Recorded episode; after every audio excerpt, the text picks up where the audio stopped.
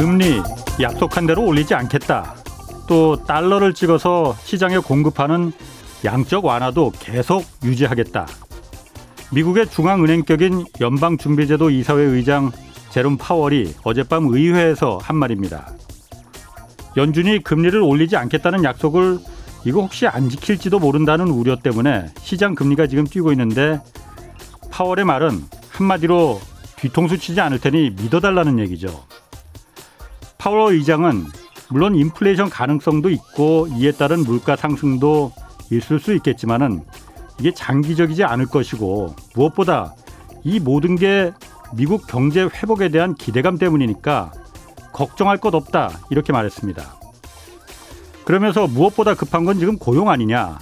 많은 미국인들이 여전히 실업 상태고 이 상황이 개선되는 게 최우선이니까 지금은 인플레를 걱정할 때가 아니고 경기를 어떻게 부양시킬지를 생각할 때다. 그리고 정부가 경기 부양시키는 데 필요한 돈은 이거 걱정하지 마시라. 지금까지 그랬듯이 양적 완화로 매달 1,200억 달러씩 국채를 사들이는 방식으로 미국 정부에 필요한 자금을 계속 공급해 주겠다고 약속했습니다.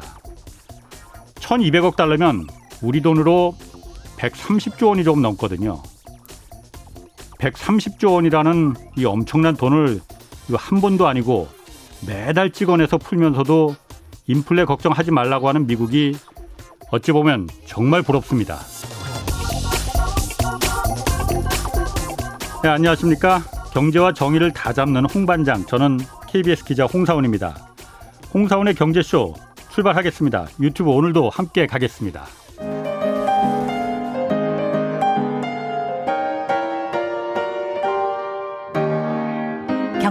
방송 많으면 많을수록 아무거나 들으시면 큰일 납니다. 홍사훈의 경제쇼를 전적으로 믿으세요.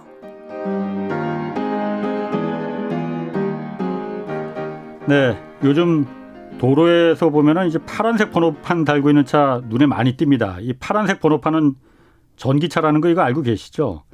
뭐 다음에 차 바꿀 때 이거 전기차로 바꿔야 하는 거 아닌가 이런 생각 아마 많이들 하실 겁니다. 이제 곧 다가올 자동차 산업 대대적인 변화가 있다고 하는데 오늘 그 내용 한번 좀 살펴보겠습니다. 박정호 명지대학교 특임 교수님 나오셨습니다. 안녕하세요. 예, 안녕하세요. 제가 뉴스 공장에서는 몇 번 봤는데 정말 한 번 뵙고 싶었습니다. 아, 저도 저기 TV나 또 라디오에서 나오신 거 유튜브에서 뵙고 언제 불러주시나 했는데 불러주셔서 감사합니다. 앞으로 좀 일주일에 매번 한 번씩 고정으로 나오시죠, 뭐. 아, 저도 자주 나오도록 하겠습니다. 예. 오늘 좀 자동차 얘기를 좀 하려고 하는데. 예. 먼저 네. 오늘 제일 화제였던 게 타이거 우즈 교통사고였거든요. 아, 예. 저도 봤습니다. 저도 첫 번, 두 번을 제가 두 가지를 놀랐는데 네. 첫 번째는 일단 아니 타이거 우즈가 벤츠를 안 타고 제네시스를 타네? 라는 부분하고 예. 두 번째는 차가 박살이 났잖아요. 앞부분이. 네. 그런데 어떻게 살아남았을까? 네. 이거 일단 현대차 이거 좋은 겁니까? 나쁜 겁니까? 일단 저는 좋은 거라고 생각을 합니다. 네. 일단 이렇게 이슈가 되면서 제네시스라는 그 브랜드가 어, 국내외 언론에 굉장히 보도가 많이 됐죠. 예. 이런 것들은 제네시스란 브랜드를 다시 한번 주지시킬 수 있는 기회고요. 특히 자동차 회사들 입장에서는 절대 놓쳐서는 안 되는 시장 중에 하나가 고급차 시장이에요. 예. 우리가 일단 고급차에 어떤 선도적인 기술이 먼저 탑재됩니다. 그리고 나서 약간의 시간이 지나면 그게 뭐 준, 중형, 중형, 그다음에 소형으로 내려가거든요. 예. 근데 현대차가 좀 약한 부분이 역시 고급 브랜드죠. 음. 근데 만약에 고급 브랜드는 독일산 자동차라든가 저기 뭐 유럽산 다른 자동차 예. 시장에다 양보를 했다라고 하면 앞으로 아주 첨단 사양을 자체적으로 연구할 이유가 없어지는 거예요. 바로 그 이유 때문에 현대차는 제네시스란 어떻게 보면 회사가 아예 법인이 다르죠. 그렇죠. 그 네. 법인을 따로 차려놓고 처음에 해외에서는 팔지도 않으면서 국내에서만 제네시스를 팔아가면서 계속 고급차 사양을 연구하고 개발했던 그 결실을 보기 위해서 드디어 외국으로 들고 나갔거든요. 예. 그런데 사고도 크게 났는데 멀쩡하다. 예. 야 이거 현대차가 이렇게 고급차도 잘 만드는구나. 저는 좋은 소식이라고 생각합니다. 뭐 앞으로 뭐 그 사고 원인 조사가 있을 테니까 네, 그때 좀 네. 보고 본격적으로 네. 그 자동차 산업이 이제 그 앞으로 큰 어쩌든 변혁기를 지금 눈앞에 두고 있다는 거잖아요. 예. 근데 제가 보니까 얼마 전에 있었던 그 애플과 현대차 이제 뭐 서로 같이 뭐 네. 파트너로 한다 안 한다 어쩌다 뭐 지금은 또뭐 뭐 깨졌다 그러는데 네. 그 사건이 아니었나 싶거든요. 네, 네. 이게 그러면은 제가 거기서도 좀 유심히 봤던 게 네. 애플하고 현대차가 같이 자동차를 만들겠다는 거잖아요. 애플카라는. 예, 예. 그런데 자동차를 만드는 때가 그러면 갑이어야 될 것 같은데 현대차가 갑이 아닌 것 같더라고요. 예, 예. 어떻게 보세요, 그분? 아 요즘 자동차 산업 업계에서요 예. 서로 갑의 위치에 놓이기 위한 뭐라 그럴까요? 고민, 비즈니스 음. 모델 구상 이게 가장 뜨겁습니다. 예. 좀 설명을 드리면요, 어, 자동차 산업처럼 갑을 관계가 분명한 산업군이 사실 많지는 않아요. 대표적으로 이렇게 말씀을 제가 자주 드리는데 어, 자동차 부품 만드는 회사랑 예. 자동차 완성차 만드는 회사는 어, 일반적으로 갑을 관계가 분명할 수밖에 분명하죠, 없죠. 네. 예를 들어서 어떤 자동차 부품 만드는 회사가 특정 회사 부품 말고 다른 회사에도 부품을 납품하겠다라고 하는 순간 그 완성차 업체는 어 너는 우리랑 이제 거래 끝나 음. 이렇게 될 가능성이 많아요. 전속 계약을 그래서 주로 한다고 하죠. 맞습니다. 예. 그래서 우리나라에서도 지금 그것 때문에 결국 선택을 했던 회사가 LG입니다. LG는 전기 자동차라는 좀 전에 우리 기자님께서 말씀하셨던 네. 미래 자동차에서 가장 핵심 부품에 해당되는 배터리. 예. 배터리를 만드는데 이 배터리가 전기차 부품에서 전체 40% 정도 가격을 차지하거든요. 아, 예. 그럼 그런 LG 가장 중요한 어떤 원천 기술을 가지고 있는데 그럼 LG가 그냥 뭐 완성차 하면 안 돼? 이런 생각들도 네. 많이 하거든요. 예. 그런데 만약에 LG가 완성차를 하는 순간 어떻게 되느냐? 다른 완성차들은 LG 배터리와 거래를 안 끊어버리는 거죠. 아, 예. 그럼 LG 입장에서는 지금 전 세계 배터리 산업 1등인데 예. 그거를 버리고 완성차를 하는 새로운 걸 한번 해본다? 예. 엄청난 리스크입니다. 그렇겠네요. 그래서 아. LG는 한 4, 5년 전부터 본인들의 예. 미래 비전 중에 하나를 예. 우리는 미래의 보쉬가 되겠다라고 선언했어요. 음. 보쉬라고 하면 독일의 자동차 부품 회사죠. 예. 특히 보쉬는 전 세계 자동차 부품 회사들 많이 있지만 예. 굉장히 예. 독보적인 존재인 게 어, 보쉬만큼은 특정 완성차 업체에 잘 안 끌려다닙니다. 그 이유가 세상에 누구도 없었던 부품을 처음 만들어 놓고 예. 이런 거 우리가 생애로 개발해 봤는데 너 한번 써 볼래? 이렇게 뭐 예. 세일자로 다니는 곳이에요. 예, 예. 그러니까 보시 거는 다 쓰죠. 예. 그거보다 더 좋은 제품을 찾을 수가 없으니까. 예. 그러니까 보시 같은 길을 가겠다라고 하면서 저 길을 가려면 음. 완성차는 포기해야 된다는 걸 아는 거예요. 자, 무슨 얘기냐?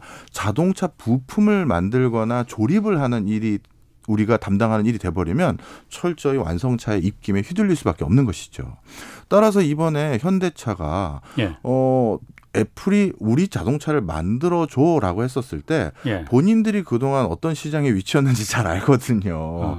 야 이거 자칫 잘못하면 팍스콘처럼 우리가 전락하는 거 아닌가? 아이폰 만드는. 예, 이렇게 고민 굉장히 많이 했었을 것 같고요. 예. 그다음 또 한 가지가 주목해야 될 게 있는데요. 외국의 완성차 자동차 회사와 거기 벤더라고 불리우는 협력사들의 관계하고 예. 우리나라 완성차 회사하고 협력사들의 관계는 조금 다릅니다. 어, 이렇게 보시면 되는데 음, 자동차는 혼자 만드는 게 아니에요. 그러니까 어떤 완성차 혼자 할 수 있는 게 아니에요. 예. 그래서 우리나라 현대차도 중국 진출한다고 했었을 때 예. 현대차 혼자만 중국에 뭐 보찜 들고 들어간 게 아니라 협력사들이 다 같이, 같이 중국에 공장을 지었어요. 예. 그래서 그 협력사들이 없으면 공 뭐 할 수가 없습니다. 그런데 그럼 애플이 자동차 만들어 달라고 해서 애플용 예. 협력사 따로 구축하고 생산 라인 따로 깔고 현, 어, 현대도 그 공장 따로 만들었는데 외국 자동차 완성업체는요 어떤 식이냐면 일반적으로 협력사들에게 마진은 조금 높게 줘요. 예. 어, 뭐 어. 국내 회사들보다. 어. 그런데 거래 끊을 때는 정말 뒤도 안 돌아봐요. 어. 어, 내년부터 납품하지 마요. 그동안 수고했어요. 하면 그냥 끝이에요. 어. 그러면 여기에 그 딸린 식구들은 예. 아 그럼 이제 우리가 매달려야 돼요. 예. 아 저희가 더 싸게 납품해 보겠습니다. 우리한테 해주시죠. 이렇게 될 수도 있어요. 예. 네. 그런데 우리나라의 전통적인 완성차와 협력사의 관계는 솔직히 뭐 섭섭하게 들으실지 모르겠습니다만 외국 완성차 회사가 협력사에 줬던 마진율보다는 좀 박하게 준 건 사실입니다. 예. 그럼에도 불구하고 이 끈끈한 관계가 있어요. 예를 들어서 갑자기 어느 완성차 업체가 어느 협력사 업체로 너 내년부터 음. 납품하지 마 하면 예. 일단 협력사들 아시죠? 다 우리 띠 들어야 되잖아요. 예. 그리고 국가도 가만히 안 있습니다. 아, 야 왜들 예, 그러세요? 예. 이렇게 하면서 나서죠. 약간 이 끈끈한 관계가 있어요. 예. 그래서 우리는 마진은 많이 안 쳐줬지만 이게 같이 가는 그 관계는 있거든요. 예. 그러다 보니 이런 관계에 있다가 외국 회사 그동안 어떻게 했는지 아는데 덜썩 손잡기 어려운 거죠. 네. 참 지금 그 박 교수님 말 들어보니까 막 그냥 뭐 제가 빠져듭니다 지금. 빠져들어요. 왜 그러세요? 아니, 그러면은 잘 된 거예요, 못 된 거예요? 그러니까 이번에 현대가 네. 어쨌든 그 애플 입장에서는 우리가 그냥 만들어 달라는 대로 설계한 대로 그냥 니들은 그냥 만들어만 줘 일종의 하청 공장처럼 네. 이렇게 됐다고 그 요구했다고 뭐 그게 정확하지는 않겠지만 그렇죠. 보도는 그렇게 어, 보도는 많이 그렇게 많이들 네. 해요. 네. 현대차 입장에서는 정말 그거는 피하고 싶은 걸 거 아니에요. 그런데 네. 지금 구글도 그렇고 애플도 그렇고 자동차를 만드는 자동차를 직접 만드는 게보다는 좀 이렇게 네. OS라고 하나요? 그렇죠. 인공지능 같은. 예. 그러지. 구글은 안드로이드를 기반으로 하고 예. 애플은 이제 iOS를 기반으로 해서 그럼 전 세계 뭐 BMW든 벤츠든 현대차든 토요타든 그 머리가 있는 그 회사들의 싫든 좋든 하청이 될 수밖에 없는 거 아닌가요 앞으로는? 바로 이제 그것 때문에 지금 전 세계 눈치 싸움이 정말 치열한데요. 예. 과연 미래 자동차, 자율 자동차로 일단 지칭되는 전기차는 예. 일단 뒤로 빼고더라도요. 예. 여기에서 최후의 웃는 자가 누굴까에 대해서 진짜 감론을 박이 너무 많아요. 예. 이거는 자연 법칙이 아니기 때문에 인간이 만든 비즈니스 모델이기 때문에 절대 의뢰 위치에 있지 않기 위한 논쟁인데요. 좀 설명을 드려보겠습니다. 예. 구글 같은 경우 우리 휴대폰으로 한번 말씀드려볼게요. 미래 자율주행 자동차는 이제 움직이는 휴대폰이 될 것이다. 이렇게 이렇게들 많이 얘기하니까요. 예. 자, 그런데 구글은 우리나라 삼성이나 LG전자, 즉 휴대폰 하드웨어를 만드는 회사보다 시가총액에서 훨씬 앞선 회사입니다. 그렇죠. 훨씬 크죠. 비교가 예, 안 되지. 그렇습니다. 그 이유가 뭐냐면 물론 다른 사업 부분도 있지만요. 제일 중요한 이유는 구글 입장에선 이 안드로이드라는 걸 갖고 있기 때문에 예. 소비자들이 삼성 휴대폰을 사던 LG 휴대폰을 사던 음. 결국 뭐가 깔린다? 안드로이드가 안드로이드 우리가 깔리는 거죠. 예. 그러니까 본인들이 비즈니스 모델이 옥상 옥이라는 거예요. 예. 그러니까 어떻게 보면 조금 더 심하게 말씀드리면 자기네들은 마음 편한 비즈니스 모델을 가진 거죠. 예. 전 세계 어느 나라 휴대폰을 사던 OS는 우리 거니까 예. 이렇게 아니면 애플 거고 이렇게 예. 생각하는 거죠. 그래서 이번 구글은 또 다시 자율주행 자동차에서 그걸 원하는 게 아닐까라는 짐작들을 많이 합니다.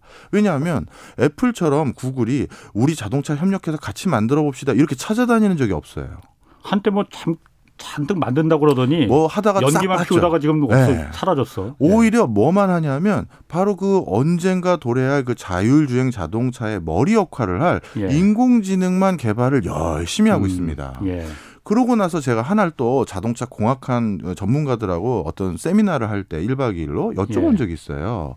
구글이 지금 미국 전역을 돌아다니는 그 Waymo라는 그 인공지능 자율, 자율주행 자동차 있지 않습니까? 그 프로토타입. 네. 구글에서 만든. 예. 근데 그걸 딱 보면 약간 우스꽝스럽게 생긴 모습이 하나 있는 게 예. 자동차 그 위에 천장 음. 위에 무슨 우리가 원래 LiDAR라고 부르는데 안테나 같은 게 하나 예. 크게 달려 있어요. 그렇죠. 그래서 제가 아니 구글은 기술력이 없나 저걸 왜 저렇게 안테나가 네. 뾰족 솟아 있게 만드느냐. 그래서 예. 공학하시는 분들께 여쭤봤어요. 예. 그랬더니 물론 아직까지 그걸 내장하기에는 기술이 조금 미흡한 부분도 분명 있다. 음. 하지만 저거 아무리 봐도 일부러 그러는 것 같다는 거예요. 왜? 그래서 제가 여쭤봤어요. 그랬더니 왜? 그랬더니 지금 전 세계적인 이쪽 분야의 그 여러 가지 비즈니스를 예. 그 자동차 산업군을 공부하는 사람들 입장에선 구글이 원하는 건 좋아. BMW를 타던 현대차를 타던 도요다를 타던 갑자기 그 차를 자율주행으로 하고 싶을 땐그 예. 그 위에 안테나 같은 걸 자기 그 차 위에다가 턱 얹어 놓기만 하면 구글 자율주행 자동차가 아, 되도록 예. 그런 식으로 비즈니스 모델을 구축하려는 게 아닐까 예. 그런 짐작들도 한다는 거예요. 그러니 차는 마음대로 타. 자율주행 하려면 무조건 그걸 사서 거기 위에다 턱 얹어놔야 된다라는 모습인 거죠. 그러면 진짜 그러면 구글이 제일 웃는 모습일 수도 있을 겁니다. 예. 자, 그런데 한쪽에서는 또 이렇게 얘기해요. 지금 자유, 도로상의 자율주행 자동차로 우리가 완벽하게 구현이 되려면 예. 통신을 많이 해야 됩니다. 그래서 미래 자동차의 하나의 단어 중에 하나가 connected car라는 그렇죠. 거예요. 예. 그러니까 내 자동차가 옆에 있는 자동차들끼리 서로 송수신을 하는 거죠. 음. 나 이제 자, 저 신호 바꾼다, 나 차선 바꾼다, 어 나 뭐 한다 이렇게 해야지 완벽하게 예. 자율주행이 되니까요. 예. 그러면 이렇게 서로 다양한 센서들이 서로 어, 소통을 하고 하려면 엄청난 데이터를 이용해야겠죠. 예. 그러면 지금 가만히 보면 우리 휴대폰은 한 100만 원 안 되는 돈으로 모처럼 한 샀어요. 예. 사고 나서 2, 3년 쓰겠죠. 예. 그런데 그 2, 3년 동안 내가 낸 이 통료는 휴대폰 산 거 금액보다 훨씬 더 많이 나가거든요. 음. 그러면 미래 자동차는 내가 기름값을 걱정할 게 아니라 예.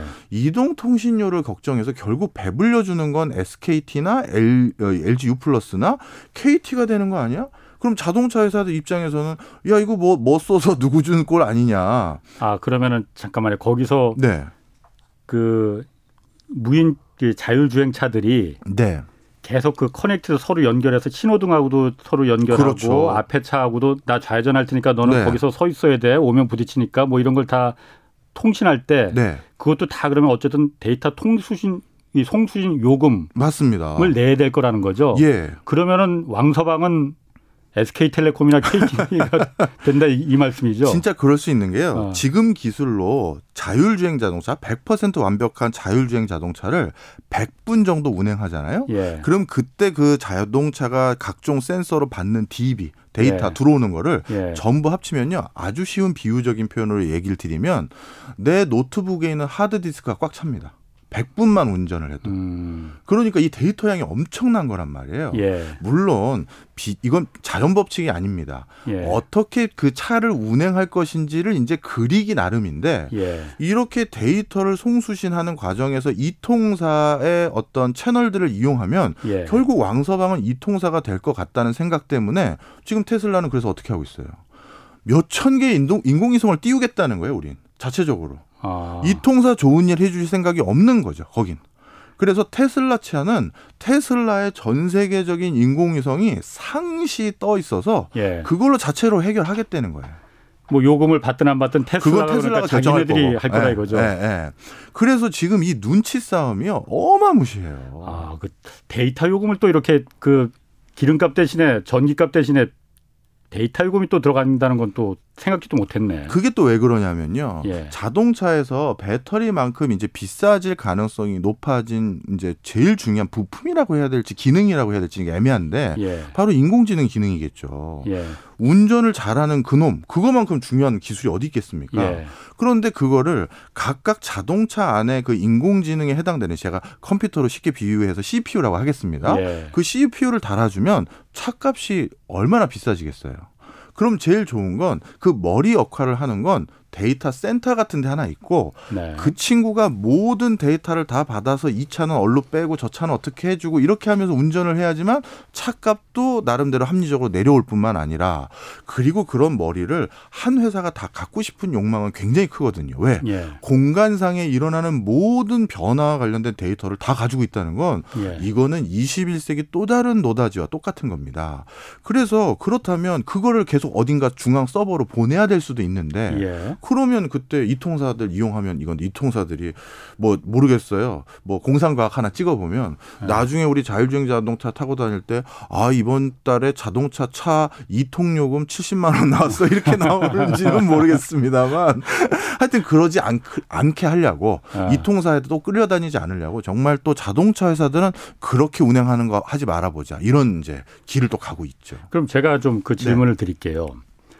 어, 어쨌든 그럼 지금의 자동차하고는 이게 완전히 물론 전 일단 전기차가 가고 네. 가고 그다음에 이제 자율주행이 네. 가겠지만은 자율주행 최종적인 그 시기에 갔을 때 네. 슈퍼갑은 네. 자동차 메이커는 일단 아닐 것 같아요. 네. 그러면은 뭐 구글이나 애플이나 이런 말한 대로 OS를 갖고 있는 이 회사들일 거냐? 아니면 아까 말씀하신 대로 SK텔레콤이나 KT나 이런 데이터를 이동, 이동 통신을 네. 통신을 담당하는 회사가 될 거냐, 예. 아니면 배터리 회사가 될 거냐. 네. 어디가 정말 슈퍼갑이 될 가능성이 큽니까? 아, 아직 뭐 다 그 후보군을 말씀도 안 드렸어요. 예를 어. 들어서 또더 있어요? 예, 자율주행 자동차 시장을 바라보고 전 세계에서 가장 큰 M&A가 한 2, 3년 전인가 이루어졌습니다. 네. 진짜 단일 M&A로 제일 빅딜이었어요. 유사일에 예. 월트 디즈니랑 팍스가 합병했죠. 디즈니하고 아, 아 팍스 아, 네, 예. 팍스 TV 할때 예, 예, 팍스요. 예, 예, 그두 개가 합병한 것이 자동차 관련이 큽니다. 이것도 좀 설명을 드릴게요. 아니, 거기하고 자동차하고 뭔 상관이 있다고? 자, 설명을 예. 드리면 우리가 하루 24시간 중에서 예. 어, 잠자는 시간, 밥 먹는 시간, 뭐 잠시 멍 때리는 시간 빼면 예. 뭔가 attention 해서 의식을 차리고 경제 활동하는 시간은 한 절반 정도, 12시간 되겠죠. 예. 근데 저만 하더라도 그 12시간 중에서 차 안에서 보내는 시간이 거진 3시간 돼요. 학교까지 출근했다가 아. 뭐 짐작하겠다. 대충 어, 감으시죠? 예. 네. 그러면 그동안은 그 세시간 동안 저는 운전하느냐고 아무것도 못 했는데 예. 이제 자율주행 자동차 시간에는 그 세시간이 저만을 위한 음. 가장 안락한 시간이죠. 예. 그럼 그 세시간을 누가 장악하느냐는 예. 그 세시간 동안 누가 무엇을 팔 수 있는지, 누가 무슨 컨텐츠를 보여줄 음. 수 있는지, 누가 무엇인가를 노티스할 수 있는지 다양한 얘기들이 다 이루어질 수 있는 거죠. 예. 당연히 월트 디즈니 입장에선 야, 전 세계에서 우리가 컨텐츠 제일 많이 가지고 있고 예. 폭스 니네가 한 2, 3등 되는데 예. 우리 둘이 합쳐서 제일 많은 컨텐츠를 가지고 있었을 때 그 남는 시간 우리한테 쓰도록 해버리자 충분히 있을 수 있는 일이에요. 음. 그럼 이거는 전 세계 어느 자동차를 타던 간에 어느 OS를 쓰던 간에 우리 거를 보겠지. 그래서 음. 얼마 전부터 넷플릭스에서 월트 디즈니 쪽 그 영화들은 이제 못 보시진 못하셨어요? 이제 안 올라옵니다. 야. 월트 디즈니 스스로가 OTT 만들었거든요. 예, 그렇죠. 그러니까 이제 저도 이제 OTT 매달 요금을 몇 군데를 쓰고 있어요, 지금. 이제 조만간 애플이 뭐 자동차 만들면 애플 TV 또 OTT 나오겠죠. 그렇겠죠. 이걸 뭐 어떻게 해야 되나 싶을 정도로. 아. 그리고 마지막으로 자율주행 자동차를 완벽하게 구현하기 위해서는 도로 더 정확히 말하면 예. 도시가 거기에 부합하는 형태로 바뀌어줘야 됩니다. 예. 그래서 도요다가 최근 하고 있는 프로젝트 중에 하나가 Woven City, 라는게 있어요. Woven. 예. 예. 이거는 도쿄 한복판에 있는데요. 예. 자신들의 옛날 공장 부지를 헐고 예. 거기에서 완벽한 자율주행 도시를 만들겠다라고 하고 이름을 Woven City라고 했었습니다. 예, 예.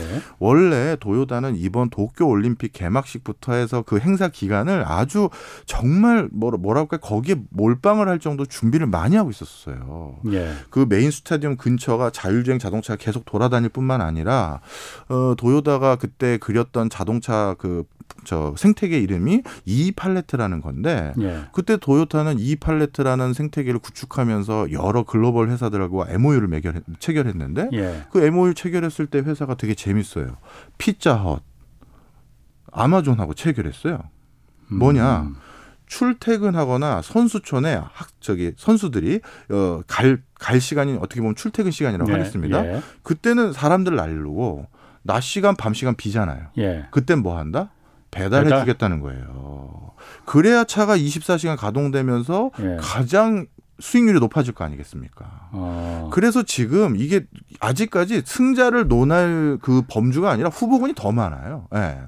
바로 이러기 때문에 예. 자, 그 과정에서 아까 기자님이 좋은, 좋은 질문 해 주셨는데 전통 우리나라 자동차 업체 예.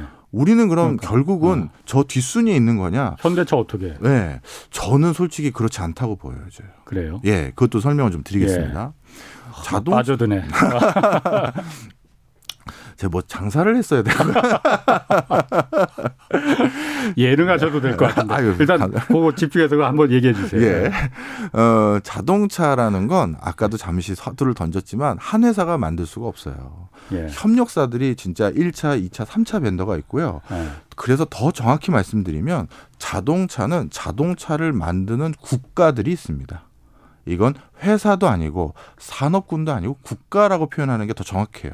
예. 왜냐하면 우리나라도 현재 제조업 일자리 10개 중에 딱 하나가 자동차 관련 일자리입니다. 제조업에서. 그렇죠. 뭐 그러다 가장 큰 제조업 중에 그럼요. 보이죠. 예. 그래서 지금 전 세계적으로 어떤 일이 일어났냐면 한 번씩 이 코로나 19와 비슷한 위기가 하나씩 도래할 때마다 예. 완성차를 만들 수 있는 역량을 가지고 있던 나라들이 하나씩 하나씩 탈락하기 시작했어요. 대표적으로 이제 스웨덴은 자동차 만드는 회사가 아니죠. 볼보가 있었는데 지리 자동차한테 예. 인수당했으니까요. 예. 그 다음에 2007년도 그 글로벌 금융위기 때 또 영국이 자동차 산업에 거의 손을 놨습니다. 그렇죠. 랜드로버하고 우리 재규어가 예. 인도 자동차 회사에 인수합병이 예. 됐죠. 예. 사실 이게 behind story이긴 합니다만 아 이런 야사 여기서 얘기해도 되는지 모르겠습니다만 음. 그때 2007년, 2008년 즈음에 제규 랜드로버가 현대차도 찾아왔어요. 아. 우리들 좀 사달라고. 예. 근데 그때 참 아, 안타까운 게 현대차도 그때 상황이 기아차 상황이 좀 안 좋았었거든요. 음. 그래가지고 결국 인수합병을 못했죠. 아, 뭐 생각이 있었는지도 모르겠고요. 음, 음. 하여튼 근데 그때 헐값이었거든요. 예. 어, 자동차 하나 공장 하나 건립하려면 뭐 한 10만 대 생산할 수 있는 공장 하려면 예. 한 2조에서 1조 5천억 정도 들거든요. 예. 근데 그때 제규어 랜드로버 얼마에 사달라고 왔을 것 같습니까? 뭐 싸게 사, 싸게 지금 그 네, 그렇죠. 팔 거라고 네. 말을 하시는 거잖아요. 네. 무려 3조. 3조면 음. 진짜 거저거든요. 어. 네. 그런데 이제 그때 인도 차가 가져갔죠. 아. 자, 그래서 지금 전 세계적으로 완성차를 만들 수 있는 회사 이제 여섯 개? 이 정도밖에 안 남았어요. 예. 그리고 말레이시아도 오랫동안 우리 한국이 너무 부러워서 음. 프로툰이라는 자체적인 국민카 만드는 자동차 회사를 예. 국영으로 운영하고 있다가 그것도 예. 얼마 전에 지리 자동차에 매각했죠. 예. 자, 그래서 무슨 얘기를 드리고 싶은 거냐. 음. 애플이 돈이 없는 회사인가요? 아니에요. 그런데 왜 현대차 찾아다니고 일본차 찾아다니고 음. 그리고 독일차 찾아다니죠? 그게 돈으로 한 번에 달성될 수 있는 일이 아닙니다. 그래서 우리만 애플의 제2의 퇴짜 놓은 게 아니죠. 지금 언론에 슬쩍 나왔잖아요. 일본도 퇴짜 났죠. 예. 폭스바겐도 애플하고 아, 협상이 잘 안 됐다. 이런 식으로 지금 보도가 나오고 있어요. 예. 그것도 뭐 확인을 해봐야겠지만. 예. 그래서 무슨 말씀이냐 하면 이 완성차 업체가 가지고 있는 이 생태계, 그 네. 국가들이 가지고 있는 이 지금의 이 앞뒤 이 노하우라는 건 이게 어디서 쉽게 얻을 수 있는 게 아닙니다. 음. 그럼 저한테 제가 이런 말씀을 드리면 가장 많이 반론으로 제기하는 얘기가 뭐냐면 그럼 테슬라는 어떻게 한 거예요? 이걸 음. 많이 물어보세요. 예. 근데 테슬라는요 어떻게 자동차를 만들 수 있게 된 거냐면 GM 때문이에요. 음. 글로벌 금융위기 때 GM이 또 파산까지 갔어요. 예. 자, 그래서 GM이 미국에 열다섯 개인가 하는 공장들을 결국 폐쇄하기로 음. 결정합니다. 음. 그때 그 매물로 나온 공장 하나를 인수한 거예요. 음. 테슬라가. 예. 만약에 그때 GM이 그 공장을 매물로 안 내놨다면 예. 생각을 해보세요. 그 협력사와 그 도장하고 무슨 뭐 차 조립하고 하는 그 엔지니어들 그 생산 라인 그런 걸 어디서 다 한꺼번에 구비할 수 있겠어요. 예. 불가능하죠. 음. 특히 테슬라도 참 운빨이 좋은 회사인 게 예. 그때 GM이 내, 매물로 내놨던 그 많은 그 공장들 중에서 캘리포니아 지역에 있는 공장이 예. 어, 도요다가 그 당시 이제 미국인들 사이에선 일본 자동차가 너무 잘 나가다 보니 우리 미국 자동차 회사가 이렇게 어려워졌다 해서 예. 일본 자동차 음. 회사에 대한 약간 뭐라 할까요? 그 부정적인 시각이 아, 있었어요. 예, 예. 그래서 도요다가 그걸 무마하기 위해서 우리의 설, 첨단 설비를 니네들한테 전수해 줄게. 라고 하면서 GM하고 도요다가 합작해서 만든 최첨단 설비 공장이었어요. 야. 그게 또 헐값에 매물이 나왔어요. 그걸 테슬라가 샀구나 그러면. 싹 샀죠. 예. 그리고 나서 거기서 생산하는 지금 연간 100만 대 생산하는데 예. 그 이상 캐파가 안 되는 공장이에요. 예. 자동차 공장 이라는 것도 이게 되게 복잡한 게 연간 이 공장에서 몇 대를 생산하는 걸 맥스로 하느냐에 대해서 또 이 주판이 복잡합니다. 아, 예. 그래서 그거 공장 가지고 여태까지 장사하고 있었던 거예요. 아. 그러니까 이게 우리가 전통적인 일 했고 미래지향적인 산업 따로 있다라고 해서 지금 고개 숙이고 들어갈 필요 전혀 없다. 아니 그런데 네. 기존의 그 내연기관은 아주 오랜 그 어떤 노하우나 기술적인 네. 축적이 필요하지만은 흔히 전기차는 그렇지 않다라고 말하잖아요. 아 전혀 아닙니다. 그래요? 제가 아주 재밌는 이거 진짜 우스꽝스러운 일화 하나 말씀드릴게요. 네. 저, 전 세계적으로 지금 전기차들이 몇 대 돌아다녀요. 지금 예. 전기차는 모든 완성차 업체가 다 하고 있어요. 예. 그런데 전기차만을 만들겠다라는 신생 업체들이 있습니다. 테슬라만 있는 게 아니라 되게 많아요. 우리나라도 있습니다. 몇 군데가. 예. 네. 작은 업체라서 아직 뭐 크게 주목받지 못하고 어. 있지만. 그런데 그런 회사들이 만든 전기차와 전통적으로 100년 이상 만, 어, 자동차만 만들었던 전기차들이 이번에 전 세계적으로 폭설이라는 기상 이변이 일어났잖아요. 미국도 예. 그렇고. 예. 이때 완전히 희비가 엇갈렸어요. 음. 어떻게 됐냐면 전기차 만든 그러니까 전 이제 새로이 전기차를 만든 아. 회사들은 폭설에 전기차를 운행을 하고 돌아다녔던 그 많은 그 승차 예. 아, 저 승객들이 어, 자동차 주행하는 사람들이 본네트에 자꾸 눈이 쌓이는 거예요. 어. 옛날 전통 내연기관은 본네트가 뜨거우니까 눈이 아, 녹잖아요. 눈 예, 예. 근데 전기차는 이게 안 뜨거우니까 운전을 하는데 시야가 자꾸 가리는 거예요. 어. 와이퍼로도 이건 안 없어지잖아요. 그렇지. 그래가지고 나중에 뭐야 이게 눈 눈을 가리는 거예요. 어. 차 세워놓고 본네트 위에 있는 눈을 쓸고 다시 좀 갔다가 또 쓸고. 어. 근데 전통적인 저, 어, 자동차들은 그걸 안 거예요.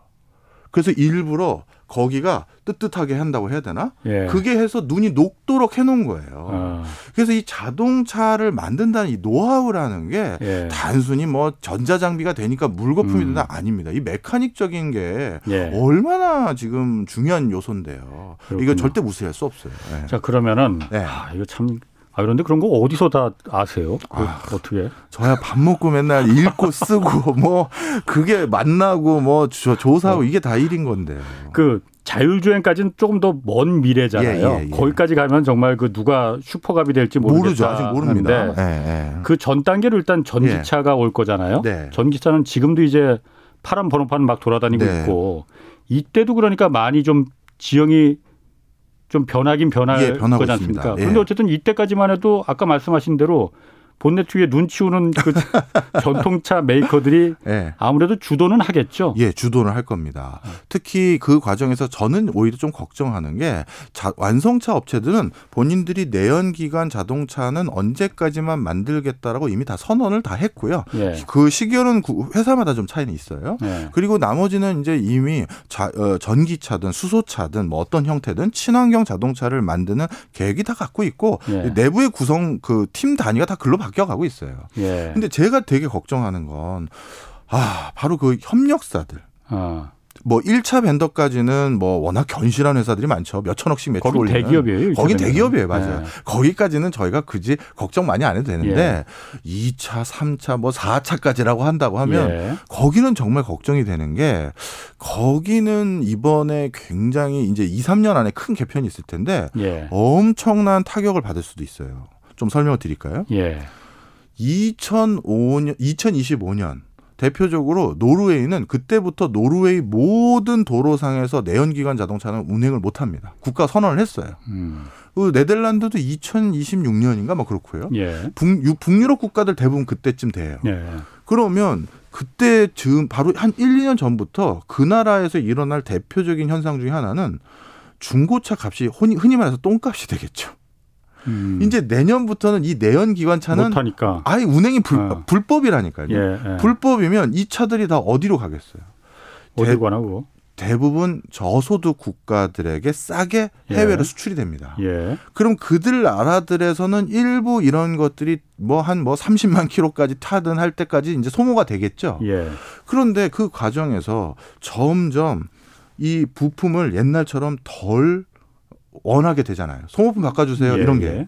그러면 바로 제가 막 좀 전에 말씀드렸던 이 벤더들 중에서 가장 취약한 곳들부터 재무 건전성이 굉장히 안 좋아질 거예요. 음. 이거는 벌써부터 그런 군에 해당되는 회사들의 유럽 회사들의 예. 주가는 더 이상 이제 반등의 기미가 없어요.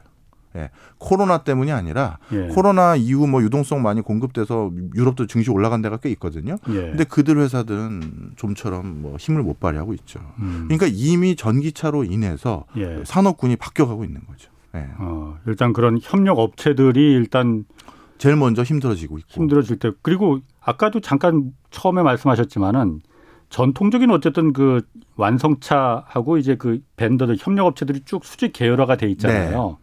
네. 그런데 그 협력 업체라는 것도 부품 업체라는 게 앞으로는 아까 말씀하신 대로 배터리 회사 LG화, 네. LG화학, LG화학을 이거 뭐 협력업체라고 말해야 될지 아, 모르겠지만 예. 그리고 또 디스플레이 만드는 뭐 그렇죠. 삼성 디스플레이 이거 뭐 시스템 반도체, 어. 차량용 반, 어. 차량용 반도체 이런 데죠. 이런 데가 협력업체가 되는 맞습니다. 거잖아요. 예. 그러니까 협력업체의 형태도 바뀌어가는 거죠. 예. 그 그리고 또 하나 말씀드리면 점점 자동차에 우리가 자율주행 자동차가 먼 미래긴 하지만 예. 지금도 약간의 경량화된 자율주행 모드들은 이미 있잖아요. 예. 뭐 크루즈 어. 모형이라든지 뭐 네네. 모드라든가 예. 그러다 보면 이제 어떤 순간들이 점점 더 오냐면 자동차 사고율이 점점 떨어져요. 음. 근데 자동차 사고율이 떨어지면 이제 어떻게 또 바뀌냐면 사고율 떨어지면 좋은 거 아닌가 그냥? 조, 우리는 좋죠. 예. 근데 저는 이제 협력사들을 얘기하는 거예요. 예. 원래 자동차를 값싸게 만드는 제일 좋은 방법 중에 하나는요. 예. 자동차 앞에 뒤에 뭐 밑에까지를 우리 마치 식판처럼 하나의 프레임으로 한 번에 뜨는 게 제일 편해요. 그럼 값이 제일 싸집니다. 아. 그런데 그동안 그걸 안 했던 이유가 우리는 운행하다 사고를 잘 내잖아요. 예. 그래서 앞부분이 찌그러졌는데 그거 찌그러졌다고 차체를 아. 전체를 갖다 팔아버리거나 아니면 이걸 다 바꿔야 된다면 소비자들이 뭐라고 생각하겠어요? 앞에 범퍼만 바꾸면 네. 되는 건데 그걸 다 바꿔야 되니까. 그렇죠. 그래서 그럼 잘라놓은 거예요. 그래서 조각, 다 조각? 자른 거예요. 범퍼 따로 범퍼 네. 앞에 또 무슨 무슨 범퍼 따로 있고 예. 막 이렇게 된 게 다 그 이유인데 음. 그런데 점점 자율주행이든 무슨 요즘도 갑자기 이상한 차가 옆에 끼어들려면 불 들어오고 막 그러잖아요. 예, 예. 이런, 예, 이런 안전 모드가 될수록 이런 차 사고율이 떨어지면 예. 자동차 회사 입장 입장에서 슬슬 야 이제 통으로 맞 일체형으로 가자. 네. 점점 점점 그럴 거예요. 예. 그 과정에서 당연히 옛날처럼 많은 협력사들이 필요가 점점 되겠네. 없어지는 거죠. 예. 그래서 이렇게 이 점점 중간중간 미래 자동차로 갈 때마다 자동차 산업하면 우리가 대표적인 일자리 창출 산업이라고 생각했는데 예. 좀 전에 우리 기자님 말씀하신 것처럼 반도체 산업은 일자리 창출은 큰 기여는 없습니다. 돈은 잘 벌지만 음, 예. 디스플레이도 별로 없어요. 예. 배터리도 없습니다. 어. 그리고 이제 전통적인 프레임 만드는 협력사들도 옛날보다 숫자가 들어 줄어든다. 예. 그러면 이제 야 자동차 산업은 일자리 때문에 우리가 꼭 확보해야 된다라는 말들은 점점 줄어들 가능성은 높아져요. 음, 그 듣고 보니까 정말 그러네요. 네, 네. 그리고 더 걱정되는 게 있습니다. 이 자동차와 유관한 산업군에서 일하고 있는 일자리 숫자인데요. 예. 아 이게 전 저 정말 저도 겁이 나요. 이걸 어떻게 해야 될지. 대표적으로 예. 제가 그 우리나라 주, 요 부처 중에 한 곳에서 자율주행 자동차 관련한 미래 신산업 전략 한번 수립하는 용역에 끼워, 끼워 주셔가지고 예. 독일 어떤 만성차 업체 한 곳에 방문한 적이 있어요. 예. 그래가지고. 여쭤봤어요. 아, 당신네들 차도 요즘 자율주행 모드가 제일 발달된 거를 하나 가지고 있다고 들었는데, 예. 당신네들 차 그 제일 비싼 그 최고 사양의 차를 구매하시는 분들이 요즘 가장 많이 물어보는 질문이 뭐냐 여쭤봤어요. 그랬더니 요즘 이 질문이 제일 많이 들어온대요. 뭐냐 음. 했더니, 자, 우리 회사 자동차가 자율주행 모드가 된다 해서 버튼 딱 누르고 예. 두손 놓고 그냥 편하게 운전하고 있었어요. 음. 예. 그런데 그 자동차가 갑자기 사고가 난 거예요. 아, 예. 그러면 아니 이거는 너희 차가 자율주행이 된다고 해서 나는 마음 놓고 있었는데 그랬는데 사고가 난 거니. 예. 이건 니네 회사가 책임을 져야 되는 거 아니냐? 이걸 왜 내 돈으로 된 내 보험료로 그 보험 사고를 내가 왜 처리해야 되느냐? 음. 이 질문이 있더라는 거예요. 일견 말 되지 않으십니까? 당연히 그 네, 얘기는 그럼, 뭐 계속 누가 책임 있는지는 지금도 계속 논란을 되고 있어요. 예. 그래서 그 완성차 업체 일부 고위 관료들이 예. 관료래네 그 임원들이 예. 이렇게 한번 생각을 해본 거예요. 이거 말 된다. 음. 일부 음. 그리고 우리의 자율주행 자동차가 정말 자신 있다면 소비자들에게 그거에 대한 답을 줘야 된다. 예. 그래서 유럽 최고의 금융회사 중에 하나인 보험회사 중에 하나인 어, 거기와 TF 팀을 하나 만들었어요. 네. 뭘 만들었냐면 우리 완성차에서 만든 자율주행 자동차는 보험을 들어놓은 채로 판매하는 거. 이 비즈니스 모델 가능한지 한번 연구해 보자라고. 보험을 그러니까 아예 출고할 때 들어놓은 거예요 회사에서 자동차 회사에서, 회사에서. 뭐 자동 아그 운전자가 들은 게 아니고 아니고 그러니까 그게 뭐 BMW든 아우디든 음. 뭐 벤츠든 간에 그 회사가 이 자동차는 자율주행 모드가 아주 첨단으로 발달된 거라서 음. 믿고 타셔도 됩니다. 예. 그래서 저희가 보험, 보험을 들어놨어요. 그냥 예. 타시면 돼요. 이렇게 해놓는 게 어, 이게 이게 더 합리적이지 않을까? 이게 더 많이 팔 수 있지 않을까? 예. 이 고민을 한 거예요. 예. 그래서 그 공부를 지금 연구를 하고 있어요. 음. 자 그러면 이게 어, 예, 그러면 예. 이제 이게 무서운 일이 생기는 게 자동, 또 무서워요. 아 진짜 무서운 일이 생기는 게요. 예. 자동차 보험 시장 지금은 B2C 시장이죠. 그렇죠. 아. 개별적인 소비자들을 다 선, 설득해서 우리한테 아. 자동차 보험 들어주세요. 이렇게 해야 되잖아요. 그렇죠. 예, 예. 바로 그 일을 하라고 수많은 자동차 보험 회사들은 그 수많은 근로자들을 고용해 놓은 거예요. 음. 그런데 이게 이제 만약에 방금 말씀드렸던 예. 독일 예. 자동차 회사가 표준이 되면 예. B2B 시장으로 바뀌어 버리겠죠. 아, 그 일자리가 다 없어지겠네요. 그러면. 싹 없어질 수도 있어요. 아. 주 심하게 말씀드리면 예. 어떤 특정 화재사는 예. 법인 영업 1팀, 법인 영업 2팀 빼곤 다 없애도 될지도 몰라요. 음. 야, 법인 영업 1팀 니는 현대차 가서 음. 턴키로 2년치 계약 따와. 예. 2팀은 뭐 쌍용차 가서 따와. 예. 그런데 1팀이 아, 현대차랑 3년치 계약 끝냈습니다. 예. 하면 그냥 끝나는 거지. 뭐 한 사람 한 사람 전화 드리고 뭐 고객님 이번에는 특별히 저희가 무슨 혜택 드릴게요. 이럴 필요가 없어지는 거죠. 지금 그 질문이 하나 들어왔는데 예. 6622님 3034님이 주유소하고 카센터는 어떻게 되는 거예요, 그러면은? 아. 주유소는 그래도 네. 좀 저는 뭐 저 충전소가 되겠죠. 예. 전기차라든가 수소차라든가. 네. 저는 주유소는 어쩔 수 없이 반영구적인 에너지라는 건 사실상 아직까지 불가능하다 보니까 예. 그 나름대로 형태가 바뀌어서 유지가 될 거라고 봅니다. 예. 그런데 아 뭐라고 할까요? 방금 말씀하셨던 그 카센터. 카센터. 거기는 이제 수리하는 그 확률이 점점 줄어들 건데 그리고 부품의 수명도 내연기관 자동차보다 전기차는요. 사, 그 뭐죠? 그 뭐 자동차 망가질 확률이 확실히 줄어들었어요. 예. 부, 일단 부품이 확실히 줄어드니까 그래서 전기차 때는 어 실제 카센터에 갈 일이 훨씬 적어졌거든요. 그러면 거기도 음. 진짜 저도 걱정을 좀 하게 되네요. 지금 여기 지금 들어온 질문 그 문의 중에 예. 지인이 정, 정비업을 하는데 예. 전기차 같은 경우 1년 동안 에어컨 필터 하나 갈았다고 아이고 큰일 나네 진짜. 이거 그렇다고 일부러 망가지는 전기차를 만들 수도 없고 이걸. 네. 아니 그런데 조금 전에 그 얘기가 나왔잖아요. 그러니까 수소차 얘기 나왔잖아요 지금. 예. 우리도 여의도 이제 그 국회 앞에 수소 네, 충전소 있는데 네. 제가 항상 가다 보면서 사실 아, 저거 안전한가 뭐 그런 생각이 좀 당연히 들어요. 수소하면 예. 우리는 당연히 그것부터 생각하잖아요. 그렇죠, 그렇죠. 그런데 원래 현대차도 그렇고 우리나라는 전기차 말고 수소차로 수소 연료 전지차 이거로 간다고 하지 않았었어요 원래? 근데 이게 좀 약간 이제 그 오보라고 하긴 좀 그렇고요. 예. 어떤 자동차 회사도요 하나의 방식만을 만들겠다고 천명한 회사는 소식이 없습니다. 음. 어, 그러니까 어, 전기차와 수소차 모두 다 가는 거예요. 예. 전에 우리 그 개솔린 차만 만들고 저희는 경유차는 안 만들겠습니다. 이런 데는 없는 것처럼 예, 예. 이거는 약간 처음에 어, 음. 어, 어떻게 보면 딱 양비론처럼 논쟁거리가 되게 쉽잖아요. 예. 예. 수소냐 전기냐 예, 예. 그렇게 되다 보니까 자, 자칫 오해가 된 건데 수소하고 전기차는 현대차는 둘 다 하는 겁니다. 네, 이렇게 이해하시면 되겠고요. 예. 물론 그 과정에서 다른 굴지의 자동차 메이커들보다도 예. 현대차가 수소차에 남다른 애정을 보였던 건 사실이에요. 그렇기 때문에 현대차는 수소하는 거 아니야 이렇게 우리가 확대 해석을 한 거고요. 아. 특히 전 세계 수소 society 정확한 제가 영문명을 까먹었는데 지금 예.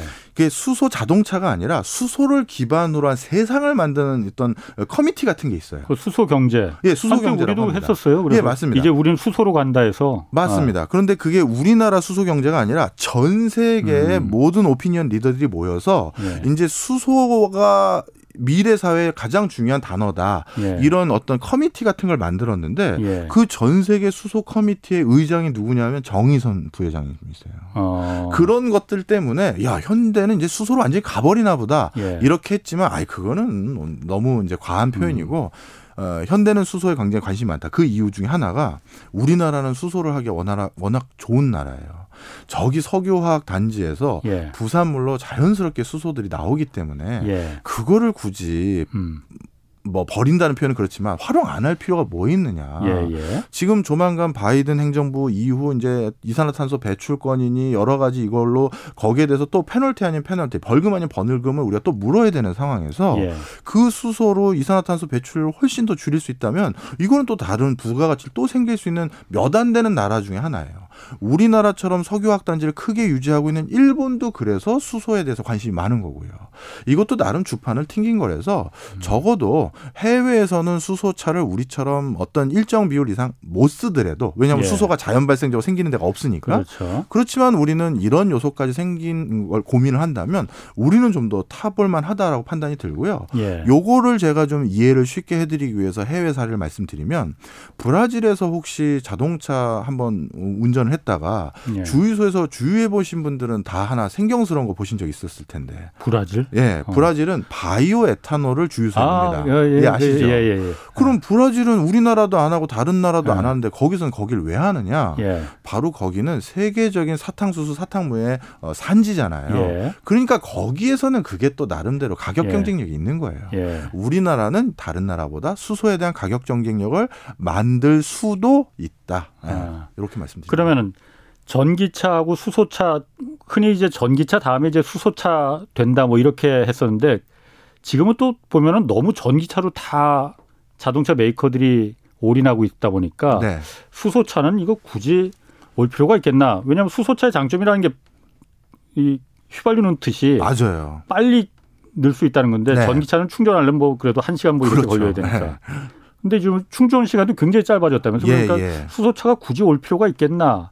그러면 현대차는 지금 저 쏟아부은 돈 좀 어떻게 하나 뭐 이런 걱정도 좀 드는데. 맞습니다. 그래서 제가 아까 아까도 잠깐 말씀드렸듯이 자동차 공장을 하나 만들 때도 네. 이 공장에서 100만 대를 생산하겠다라고 생각해서 만들었다가 70만 대, 50만 대밖에 생산을 못 하면 다 손실이에요. 그런데 차라리 50만 대를 만들 수 있는 자동차 공장을 만들었다가 50만 대, 40만 대만 만들었다 그럼 손해가 아니에요. 그러니까 똑같이 50만 대 팔았다 하더라도 그게 어떤 공장에서 생산했느냐에 따라서 예. 이득일 수도 있고 손실일 수도 있고 이득의 폭도 달라지는 거예요. 예. 따라서 이렇게 전기차가 발달이 되면 수소차는 아예 안 한다. 이렇게 단순한 게 아니라는 음. 거죠. 예. 적어도 이산화탄소 배출을 줄이는 요인으로 우리가 그것 때문에 감내할 수 있는 경제적 이익하고 그다음에 요 정도 공장 설비에서 우리가 요런 용도로 뭐 예를 들어서 시내버스라든가 예. 몇 가지는 요걸로 사용하도 어 이거는 이득이 되는데 되는데 하면 가도 된다는 거예요. 음. 이게 그렇게 단순히 아유 뭐 다 전기차인데 이제 늦었지 이렇게 생각하는 방식은 솔직히 뭐 전문가들은 그렇게 생각은 안 하고요. 그렇군요. 네. 그럼 어쨌든 뭐 결론적으로 네. 우리나라 자동차 산업이 어쨌든 전 세계적으로 자동차를 만들 수 있는 나라가 몇 개 안 된다고 하시잖아요. 네. 지금 우리나라가 기존의 내연기관차나 뭐 지금 전기차 초기로 봐서는 전 세계 뭐 글로벌 4등이라고 해요. 네, 4등이라고. 맞습니다. 네. 우리가 갈 길은 그럼 그 이게 앞으로 희망은 있는 건지 또 갈 길은 뭔지 그거 마무리 좀 해주세요. 네, 저는 밝다고 생각합니다. 왜, 네. 왜 그러냐면 이거에도 또 동의 안 하시는 분들이 많은데요. 네. 저는 이렇게 말씀드리고 싶습니다. 어 그러면 미래 그 아주 먼 미래인지 가까운 미래인지 모르겠지만 예. 그 자율주행 자동차라는 그 핵심적인 기능 예. 그거는 구글이나 애플이나 미국의 그 저기 빅테크 기업들에게 많이 밀린 거 아니냐. 예. 그런데 그거는 인공지능 기술을 조금만 관심을 두신 분들이라면 크게 예. 걱정 안 하셔도 돼요. 자 설명을 드리면 몇 년 전에 어, 구글의 자동차가 미국 전역을 돌아다니는 걸 구글이 유튜브로 생중계를 한 적이 있습니다. 예, 예. 그렇게 해서 인공지능 기술을 자꾸 개발을 시킨 거죠. 다양한 사건 어. 사고에 노출시켜서. 예, 예. 그러면 그게 벌써 그 몇 년도 차이 격차가 있느냐? 예. 자, 그게 아니라는 거예요. 음. 인공지능은 우리 사람처럼 감정이 없습니다. 무슨 얘기냐? 인공지능에 훈련시키기 위해서 꼭 실제 도로를 주행시킬 필요가 전혀 없어요. 음. 우리 컴퓨터 게임처럼 가상의 도로를 만들고 걔한테 시뮬레이션으로 공부를 시킨 다음에 네. 거기다가 갑자기 고양이가 튀어나오게도 해보고 음. 할머니가 지나가게도 해보고 하면서 학습을 시킬 수가 있어요. 예. 그러면 그건 우리 인간이 운전하는 물리적인 시간을 운전하는 것보다 훨씬 더 급속도로 학습을 시켜서 예. 그 기술도 우리가 캐치업할 수가 있습니다. 예. 그런데 저 현장의 mechanic한 장인들과 그 노하우를 가진 그 뭐랄까요 그 마이스터들이 네. 그걸 어떻게 그 정밀하게 그 베어링을 만들고 갖다 붙이고 그 추운 날씨에도 이건 어떻게 엔진이 안 꺼지게 만들고 이제 엔진은 아니고 다른 거겠죠. 예. 물론 그런 것들이 하게끔 만드는 노하우는 절대 쉽게 따라가지 못해요. 음. 그래서 저희 40년 전에 현대차가 포드 자동차 조립 공장 하고 있었을 때 현대차가 우리 완성차 따로 만들겠다 했을 때 포드사가 다 음. 비웃었어요. 자 그런데 현대차 포드 위상 지금 어떤 어디가 더 윕니까? 어, 뭐 바뀌었죠. 역전됐지. 바뀌었죠. 예, 바뀌었죠. 예. 저는 급하게 마음 먹지 말자 이런 알겠습니다. 생각입니다. 너무 오늘 국뽕이었나요? 아니 아니요. 아니 그런데 제가 들어보니까 이제 뉴스 공장 좀 줄이시고 여기 일주일에 한 번씩 나오세요. 참 재밌네. 아이고 오늘 말씀 정말 감사합니다. 네, 감사합니다. 박정호 명지대학교 특임 교수 함께했습니다. 자 홍사운의 경제쇼 오늘 여기까지 하겠습니다. 저는 KBS 기자 홍사운이었고요. 내일 4시 5분에 다시 찾아뵙겠습니다.